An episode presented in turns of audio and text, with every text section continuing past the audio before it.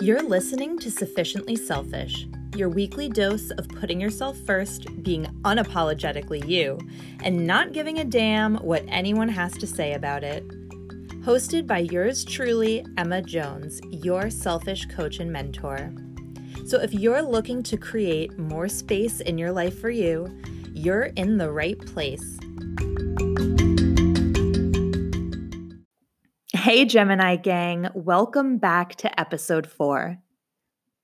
We're going to mix things up this week because my friend Thiago interviewed me recently for his new series on entrepreneurs that have quit the nine to five hustle to follow their passions and their vision of what an ideal life is.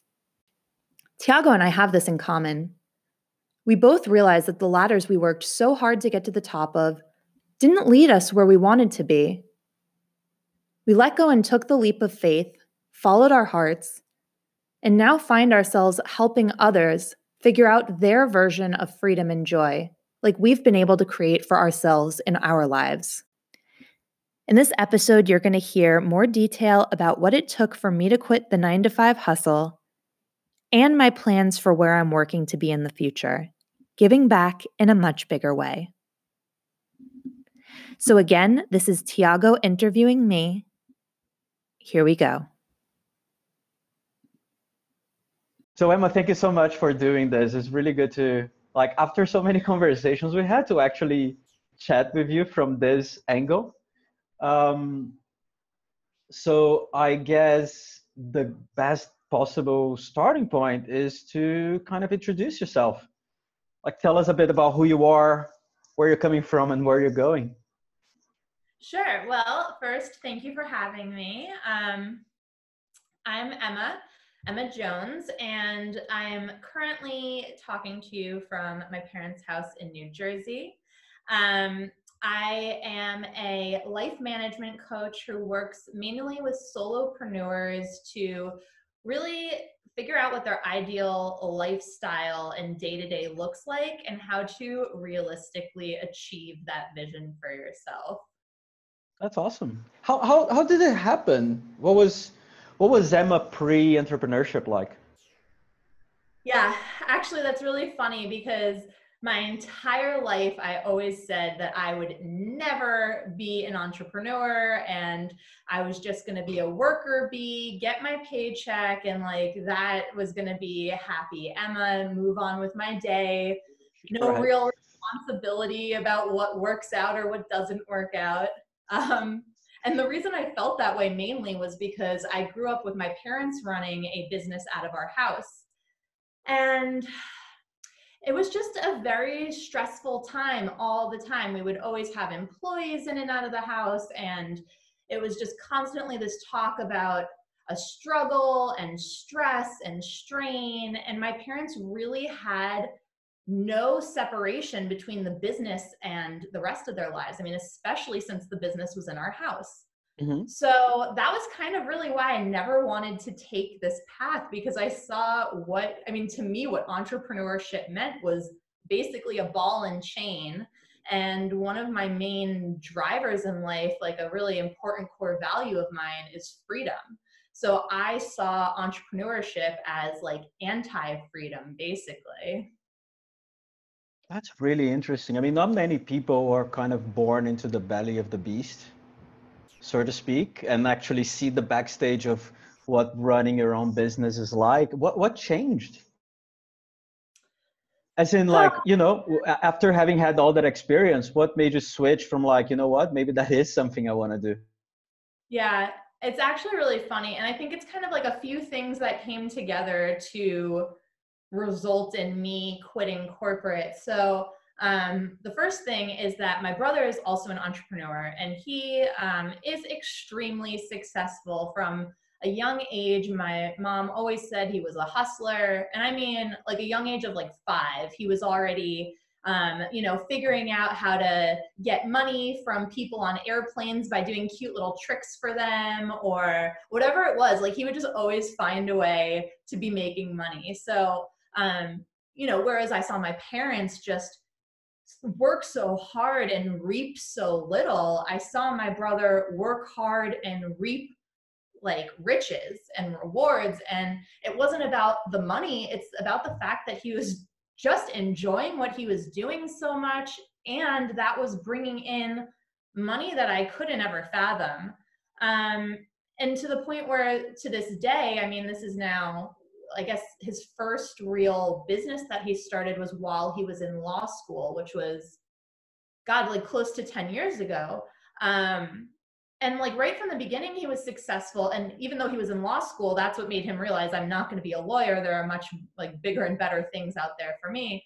But fast forward now 10 years from then and he literally has not only his dream life but probably most people's dream lives. He um, you know is extremely successful with e-commerce he now coaches people on starting up e-commerce businesses he has a beautiful wife and a beautiful baby and two beautiful dogs, and they go between Puerto Rico, their house in Puerto Rico, their apartment in Tribeca in New York City, and their cottage in Canada. So it's like, I kind of saw both sides of, wow, I grew up thinking this. Now, in a short amount of time, I see that this is possible. And it kind of fucked with me a little bit. I wasn't really, I was just, you know, and my brother was there just constantly saying why are you doing this why are you doing this you could be so much more um, but i kind of just wanted to stay in my lane i was really successful as a project manager in um, software development and in my head i was doing what i wanted to be doing i got to empower my developers to become better versions of themselves i got to um, you know, basically be in charge of these massive projects. And I love planning and and having other people execute for me. I mean, let's be real. It's the best part of being a project manager is you get to put everything in place and then just make sure everyone else is getting it done for you. Um, but what I was really lacking in my life or in my career and then kind of like subsequently in the rest of my life was fulfillment. Um, when I originally left college, I was a, a, cartographer and I was working for the American Red Cross building out maps for their disaster, um, international disasters. And this was such a fulfilling job and I enjoyed it so much. I got to travel the world, work and meet amazing people. But if anyone watching this has worked in humanitarian uh, industries or fields, you'll know that you literally have to dedicate your life to the cause. So that's kind of what even sent me to corporate software to begin with was I had this extremely fulfilling career and no semblance of a life of my own or even you know looking ahead into my career in humanitarian services there was never this time in my mind where it's like oh you get to this point and then you just get to like sit back and chill and and bring up people below you. You're always struggling. You're always all your weekends all your everything. Um and I enjoyed that, but I just burnt out so quickly on it and I knew it wasn't sustainable. So the reason I went into software was because um, I wanted to be able to make good money so that then I can give back in a different way. And I just saw this as kind of a different way to fulfill myself in that way. Um, but after five years of being out of humanitarian services, it didn't matter how much money I was donating, I just wasn't feeling fulfilled from what I was doing in the day to day. So, man, it really is just so many things that piled up, but I kind of was just ignoring that inner feeling of needing more fulfillment and it led to my body starting to break down in a lot of different ways so um, first i herniated three of my discs twice just because of sneezing and when I went to the doctors yeah. and I was confused, like I'm healthy, I work out, I eat well. Why is a sneeze causing my entire body to completely fall apart? And the only thing that they can tell me was that I was holding on to an immense amount of stress and that I just needed to relax.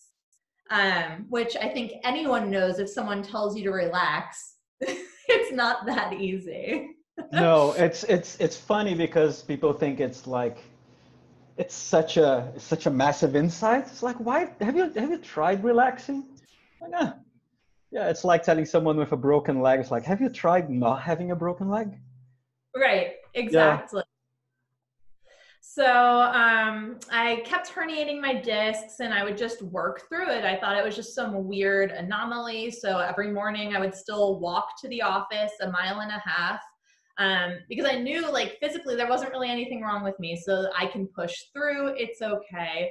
And I would walk to work, I would get to the office, grab my computer, and just lay down on the floor and do all of my work from the floor. And this went on for months. I mean, people would know that like Emma's crawling down the hall on the way to her next meeting. Um, that bad, though. It was. It, I mean, it was excruciating. They kept trying to give me an epidural, which is what they give women yeah. when they're in. So it's like, Jesus, um, yeah. I want to take drugs for it because I felt like I needed to feel this pain and really connect with myself and understand number one, what was causing it, and number two, how to stop feeling that way. Wow. Yeah, I mean people people go through all sorts of processes in that transition, but yours sounds like it was really like full blast. It's like, yeah, it's it's do or die really. And what, yeah. what was what was the tipping point? So, like I said, I was ignoring the back pain and um, I don't exactly remember where it started, but one day I was walking to the office in the morning and I got hit with this like extreme anxiety and I didn't know what was causing it. And I just went on my way. As soon as I got to the, you know, stepped over the threshold of my office door, the anxiety immediately went away. It was like someone just clicked and the anxiety dropped. And I thought, huh, that's really weird. And then the next day it was the same thing and the same thing and the same thing. And again, I just kept pushing through it. It's like, okay, as soon as I get to the office, everything's fine. So I can keep going on business as usual. And one day I was on the way to the office and I blacked out. I like my anxiety got so bad that I like lost my vision and I started freaking out because I'm on a New York City sidewalk and I can't see anything. Um, so uh, this is when I really missed having a not smartphone because I couldn't even feel for buttons to call someone to help me. I was just kind of stuck there. Um, thankfully I was outside of a Chipotle and a worker inside saw me. And even though they hadn't opened the store yet, like I was kind of just like, you know, like wow. holding on to their window and they took me inside and they gave me some water. Um, and that's kind of when I knew that something really had to change. I wasn't sure what it was yet, but that became um, blaringly clear that I couldn't just continue on this way. So there's a very clear message of like, I know what I shouldn't be doing, but there's no vision yet. Yeah. And I think the only way I even knew it was work related was because as soon as I would get to the office, the anxiety would go away. So it was clearly something about going to the office that was causing this anxiety. So um, once I had pinpointed that, I think I kind of made the decision that I was going to walk away from my life as I knew it. I didn't know what I wanted to go to. I knew I wanted to continue to be making good money, but I had bigger visions for myself. Like, I had fulfillment outside of work by doing things that I enjoyed, taking care of my body, going to dance classes, going to Pilates, being with friends. But so much of my day was still dedicated to things that meant nothing to me. Yeah. So once I made the decision to leave my job, I actually went and found a therapist. And I've tried talk therapy a few times in my life, and it was never something that resonated with me. But I knew that if I was going to be making this huge transition, which walking away from a stable paycheck and the life that I had been building up into this point, it was, you know, huge for me. So I started seeing a therapist. I think I saw her for about four months just to really prepare myself for all the changes that were going to come my way. Transition times have always been really difficult for me, whether it was um, starting college or moving to a new country or whatever it is. Like transitions had always been debilitating, really. I mean, they mm-hmm. just threw me off track. I would go, I would just spiral, and it was a mess. So I wanted to get ahead of that and get my mind in a good place. So I think that really helped. Um, I happened to find someone who I was able to relate to and who was actually really supportive of the mission that I was on and wanting to find fulfillment. Um, and you still really, do it? I'm sorry. Are you still? Do you still go to therapy? No, no? it was really just that four months. Right. Until I felt like I had really gotten a hold of my mind and anything that I was concerned about, I had thought all the scenarios through and I was prepared for whatever was going to come my way. Yeah. Sorry. I mean, that. no, I'm, I'm, I, I asked because I, I've always found therapy to be such an incredibly powerful tool. I mean, I, I, I've gone to therapy for years now, like continuously. Um, and I totally agree with you on having that kind of help through very difficult transitions but what I found is, which is it's kind of an interesting thing, is that I realized that a lot of transitions and a lot of you know things that go through life, especially as an entrepreneur, start to get really easy. Not so much because of the experience. Obviously, that's uh, that's one aspect of it. But I realized a lot of it had to do with having someone I could sit down once a week and go like, okay, like this is what's happening help me out help me figure this out and, and, and move through it. I've always found like you know the process of externalizing it to be incredibly incredibly helpful. And to me it's funny like i've tried many different types of therapy but cognitive behavioral therapy was the only one that actually really connected with me. Yeah. Yeah. Yeah. You know i've like i said i've tried therapy a few times throughout my life and it never resonated with me but yeah. i think since I had a clear vision of what I wanted out of this, I think that's why it really worked. And actually, that's why I find coaching so beneficial because you're really coming into a coaching mm-hmm. relationship with a goal that you want to get out of it.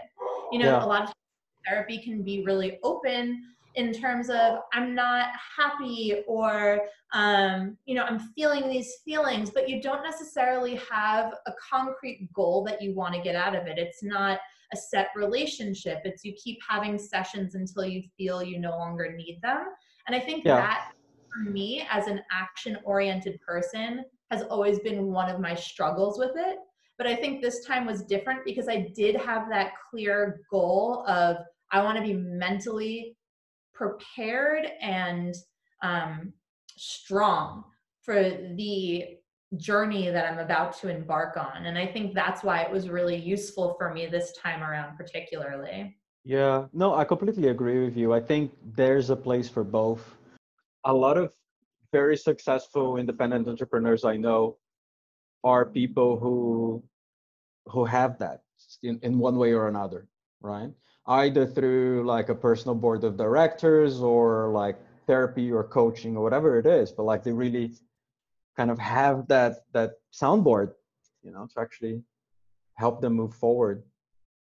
So so what was it like? Like the picture i get is that you had you grew up in this household where you saw the worst of entrepreneurship.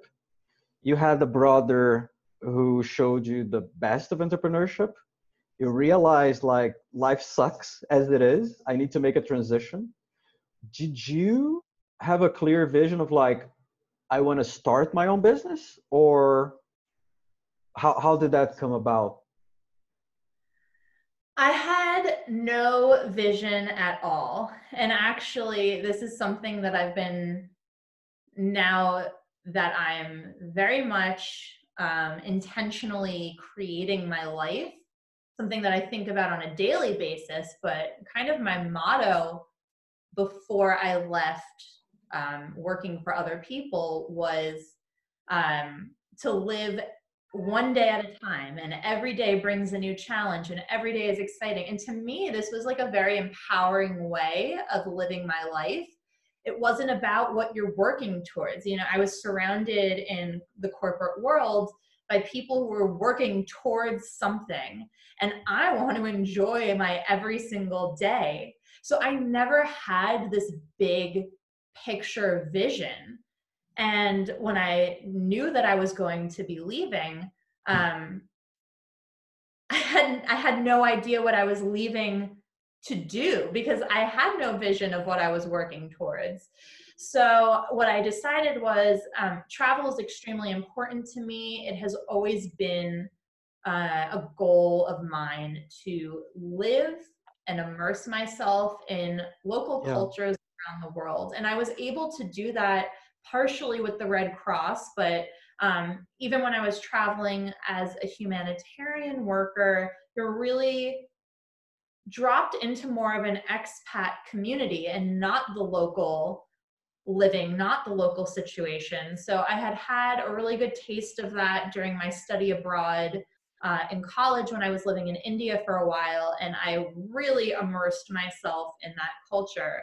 And I really saw how much I thrived in that environment of having to take a step back and see how the rest of the world was doing things, or not the rest of the world, how each individual community was functioning, how they were interacting with each other, what was appropriate or not appropriate. And I'm a very adaptable person, and it's a challenge, but also a pleasure to throw myself into these for most po- people uncomfortable or but really just different situations and to see how I adapt to them. So when I knew I was going to be leaving my job, the only thing I knew that was ahead of me was traveling. And past that, I didn't really plan anything.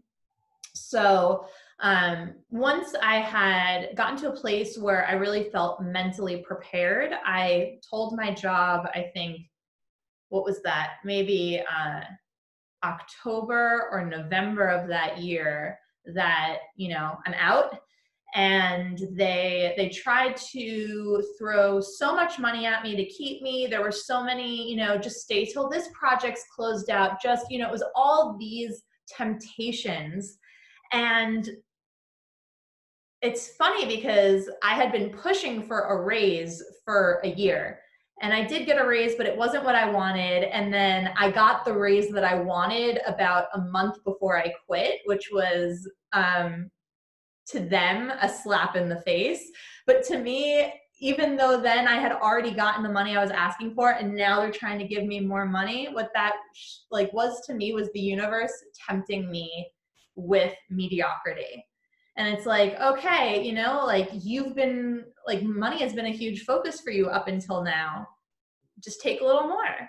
And i was so at that point like resolved to create a better life for myself that i knew not only was easy for me to take all i had to do was go after it but was going to result in me being just like a happier person live a better life, like all these things.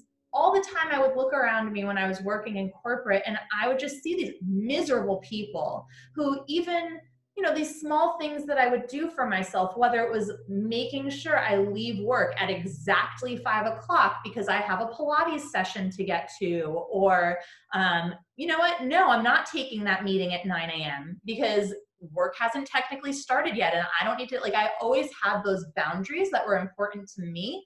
Um, and even just seeing how difficult that was for other people it was very clear to me that i had to get out of this environment and surround myself with people who knew that they were worth more in life and that their lives could be so much more.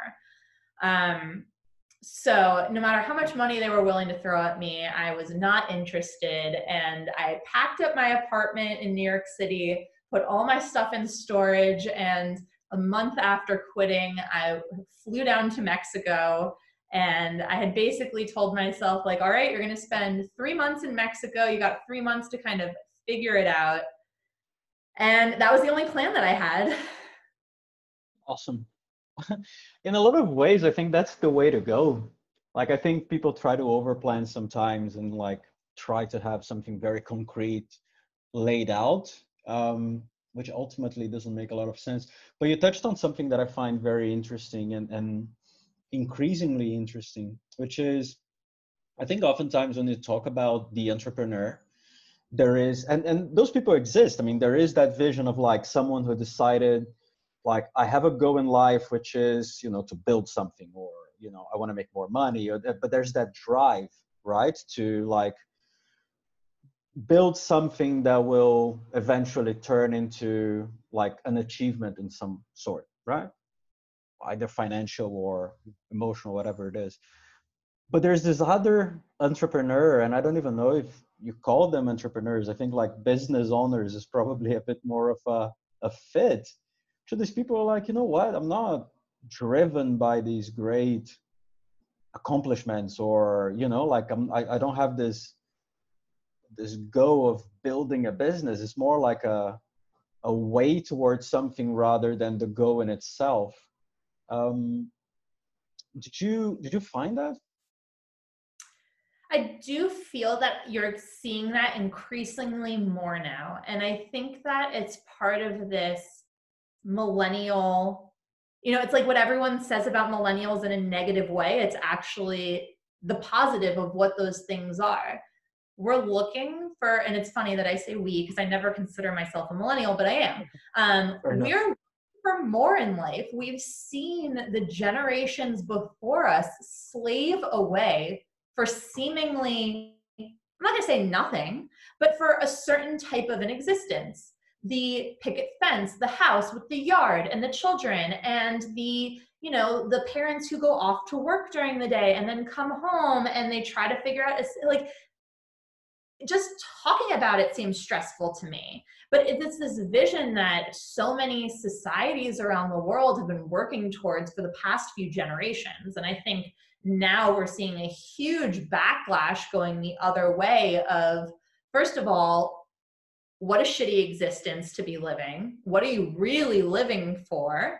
Um, you're not, is the answer. And um, I think also it's like we see how detrimental the way that we've been living, not necessarily the way we've been working, but the way we've been living has been affecting the environment that we're surrounded by and the people's health, all these things, both on a level of burnout health wise, but take it more importantly to, um, you know, toxic waste and recycling and all these other things. So we're kind of just seeing how the effects of humans interacting with the planet are having um, repercussions, what those repercussions are. And I think it's really important to us as a generation to try and stop that or at least um, take steps towards making it better. Because if we want to be able to envision a future for future generations, things can't go on the way that they have been. So I think that's really a big shift that we're seeing now, you know, and then having these expanders, so to speak, and an expander can really just be seen as an example of something that you didn't know was possible before. So when we think about all these people on Instagram or wherever they are living these ideal lives that they've created for themselves, it opens our minds, it expands our minds to what's actually possible for us. Whereas before, all we ever saw was our parents taking their briefcases, getting on the bus, and going to the city to do work, and then coming home to take care of us and maybe having the weekend to relax.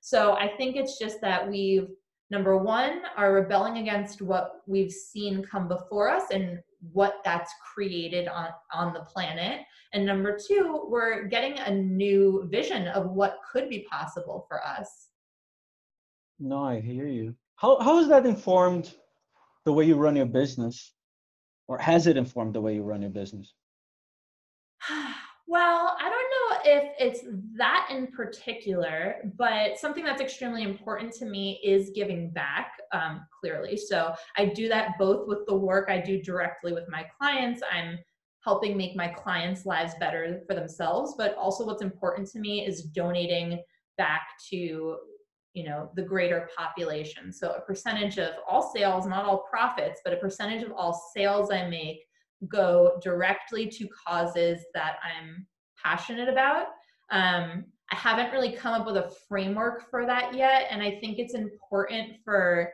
people's money to go to things that they're um, what they care about too. So in the future, I plan on having kind of options that you know your percentage of your donation can go to X, Y, or Z.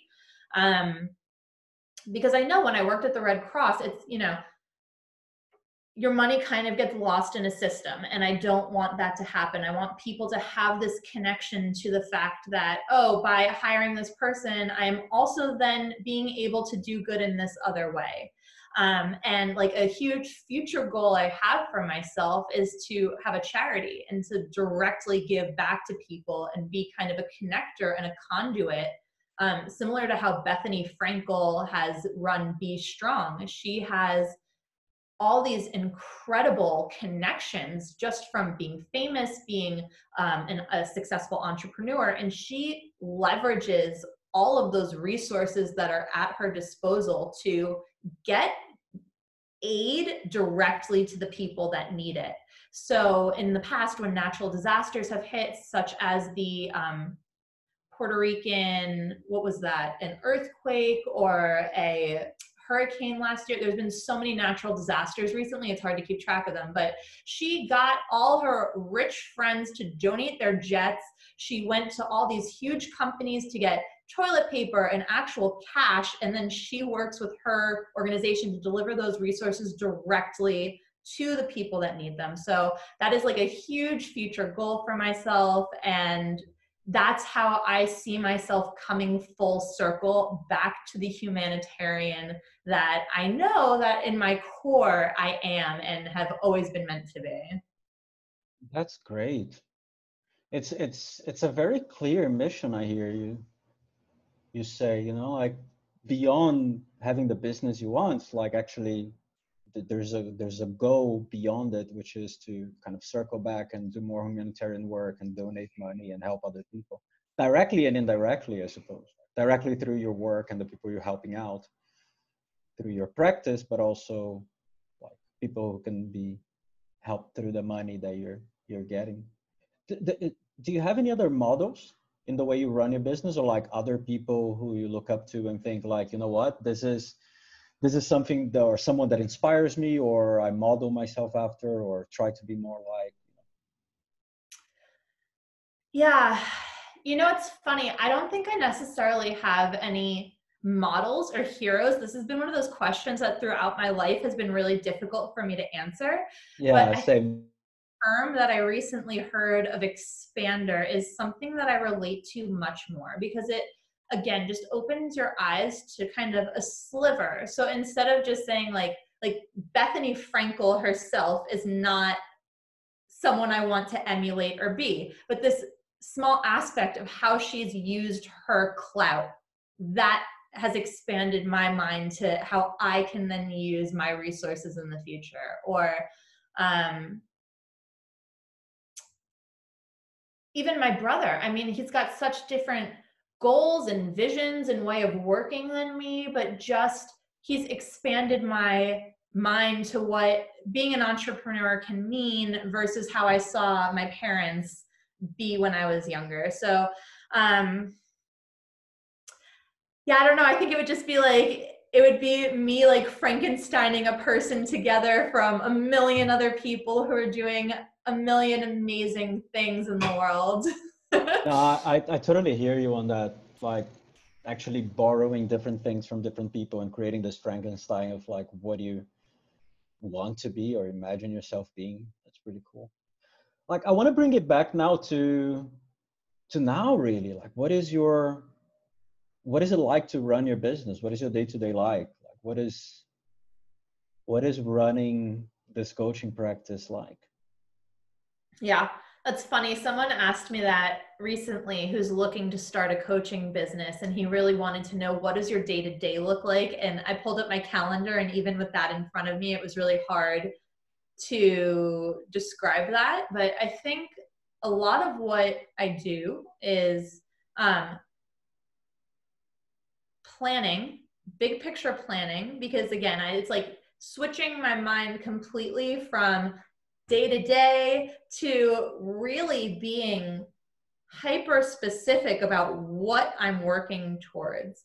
And when I was at a corporation, that was always kind of defined for me. You know, these are the goals that we're working towards. And then as a project manager, I would just make the projects meet those goals. But now I'm the person deciding those big goals and what my company is working towards. So it's a lot of really exciting, high level, big picture stuff. But then, and oh man, I hate this term, but now I use it all the time. It's like you wear the many different hats of being the the person who does everything and this is one of the reasons why I specifically work with solopreneurs because I understand that struggle of being the only person who everything is falling onto and how overwhelming that can really be. And especially in the examples that have come before me, my parents had each other. They also started with a third business partner. My brother has always had someone else that has kind of been pumping the money into him doing these things. So there's always been this partnership aspect in the models that I've had. And I'm really the first person that I know that's doing this completely by themselves. Um, so when I first got started, it was again, like the word overwhelming is really the only word to describe it. And it is the number one word that I hear my clients use to describe themselves because when you're running a business and everything is on you, it's really easy to number one, be caught up with feeling like you need to just constantly keep working because you're the only one that's doing it all. But also having to figure out how to do all these things that aren't necessarily part of your your expertise or your wheelhouse. So I'd say in the beginning of starting up, most of my days was really learning. I was basically putting myself back in in school, so to speak, and I had to learn about marketing and um, setting up a company and separating your finances and all these things that you really don't think about when you have a passion and you you go out to say, you know, oh, I want to create my art for a living or oh i want to serve people you're not thinking about all these other aspects that go into running a business. Kind of what you were saying before about um, this kind of new wave that we're seeing of people who are caring more about the life they're living and how they're giving back um, versus the person who just wants to start a business and run a business. So uh, that was a big part of it up front. And now that I kind of have the knowledge aspect under my belt, it really is just about trial and error and applying that knowledge. So, um, one of the mottos that I've held onto that comes from the agile development world is fail fast and recover quickly. And this has been really important for me because I wouldn't call myself a perfectionist, but I'm definitely someone who doesn't like just putting a lot of things out and seeing what's going to stick. And I really had to change my approach because at the beginning, you're trying new things, you're, you know, you do, it's trial and error. So I didn't want to be holding on to stuff, obsessing over whether it's right or this or that. And in order to kind of force myself to live by this motto, I would make myself put things out that I knew were incorrect to kind of like rip the band aid off, so to speak. So, for example, my first website iteration, I built it to be this beautiful website. It was gorgeous.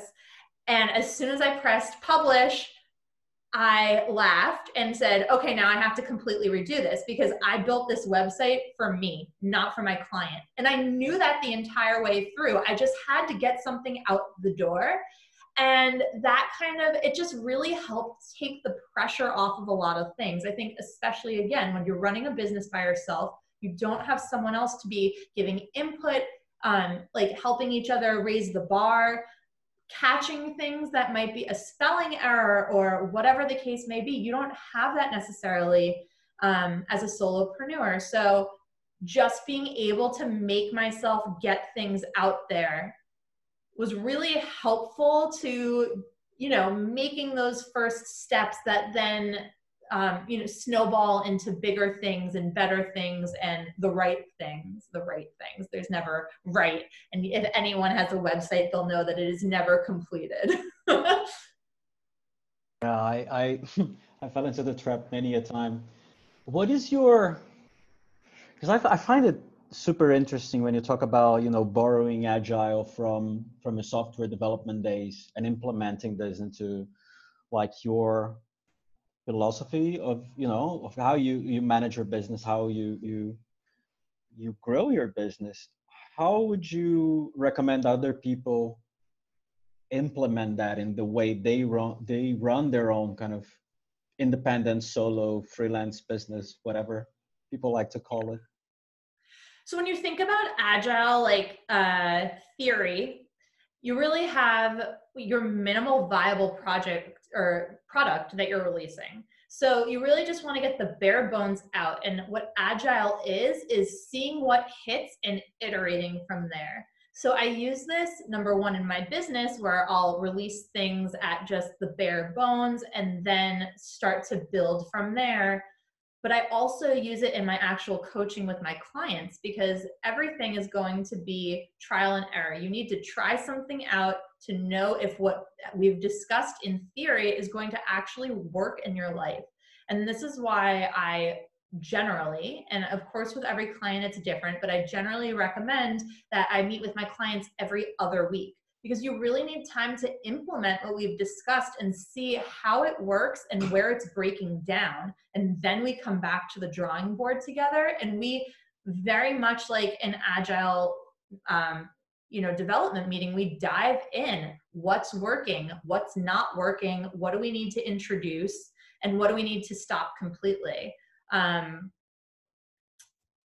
so i think that that really it really has defined both my work that I do for myself and also how I work with my clients and why I think my clients are so successful in the work that we do because it's not just again in therapy and every therapist is different. So this is i can't even really paint a broad stroke like this but stereotypically in therapy you're talking through things. You're not necessarily talking towards something.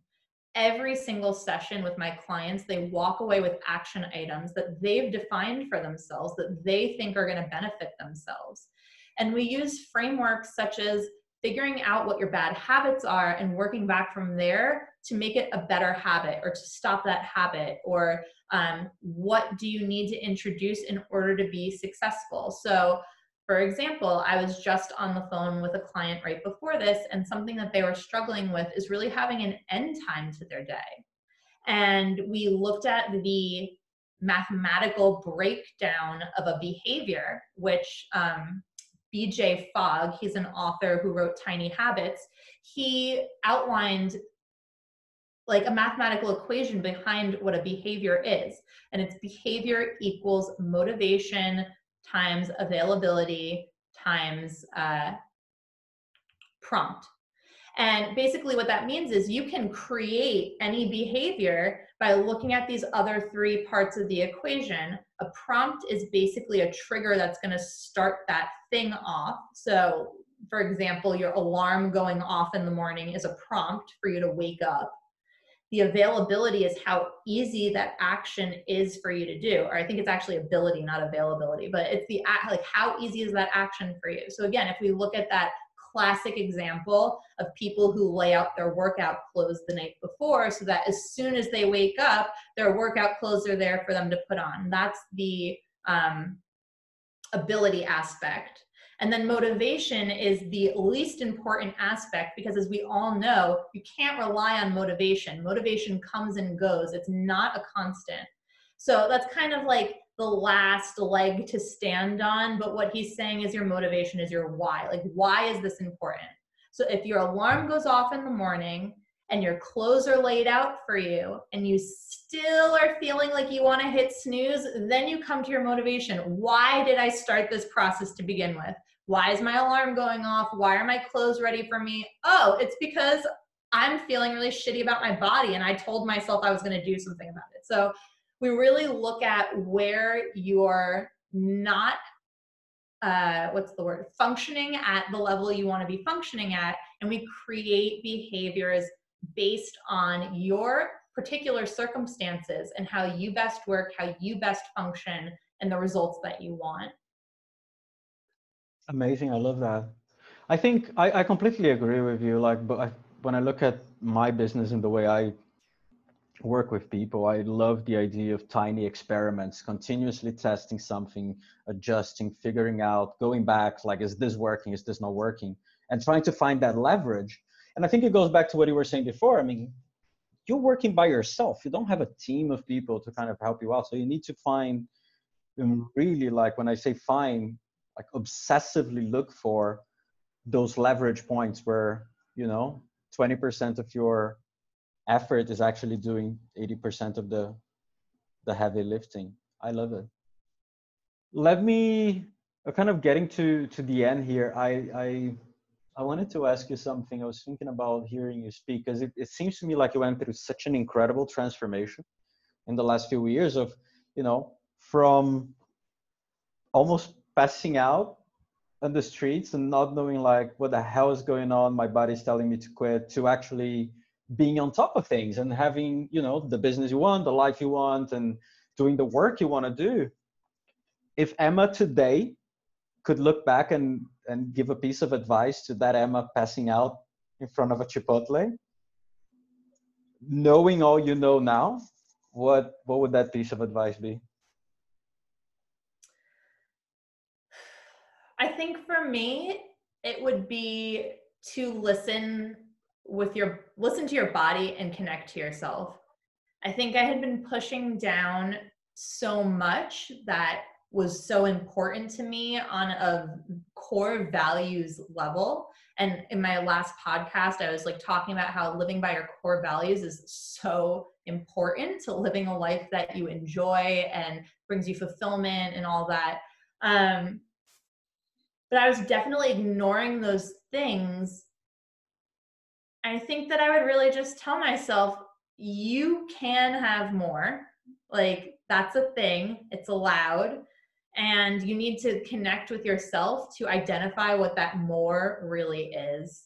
And that's still a process I'm working on today. I work with intuitive coaches and energy healers and, um, you know, a lot of more spiritual sides of things because I have a very logical, rational brain. I don't need to work on that. What I need to work on is understanding my true needs and my true um, feelings, which when you're such a logical person is really easy for you to turn that side off. So I think I would tell myself, and at that point, I would actually be open to listening to future me. But um, not to relax like the doctors were saying but to stop overthinking and to start connecting to my feelings amazing emma this has been so so good like is there is there any closing words from you? Anything you want to say? Thank you so much for having me. It's been really That's been nice so good. Yeah. it's a lot of fun. A lot of fun. Emma thank you so much. Thank you. All right, guys, I hope you enjoyed the episode. If you're interested in learning more about Thiago, check out the show notes where you can find his website linked. See you next week.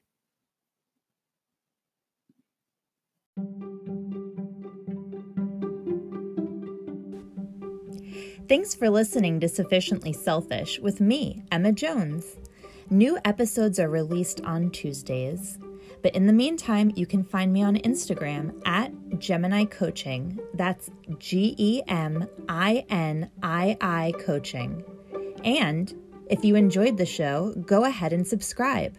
If you really enjoyed it, show your support and leave a review in iTunes. Till next time.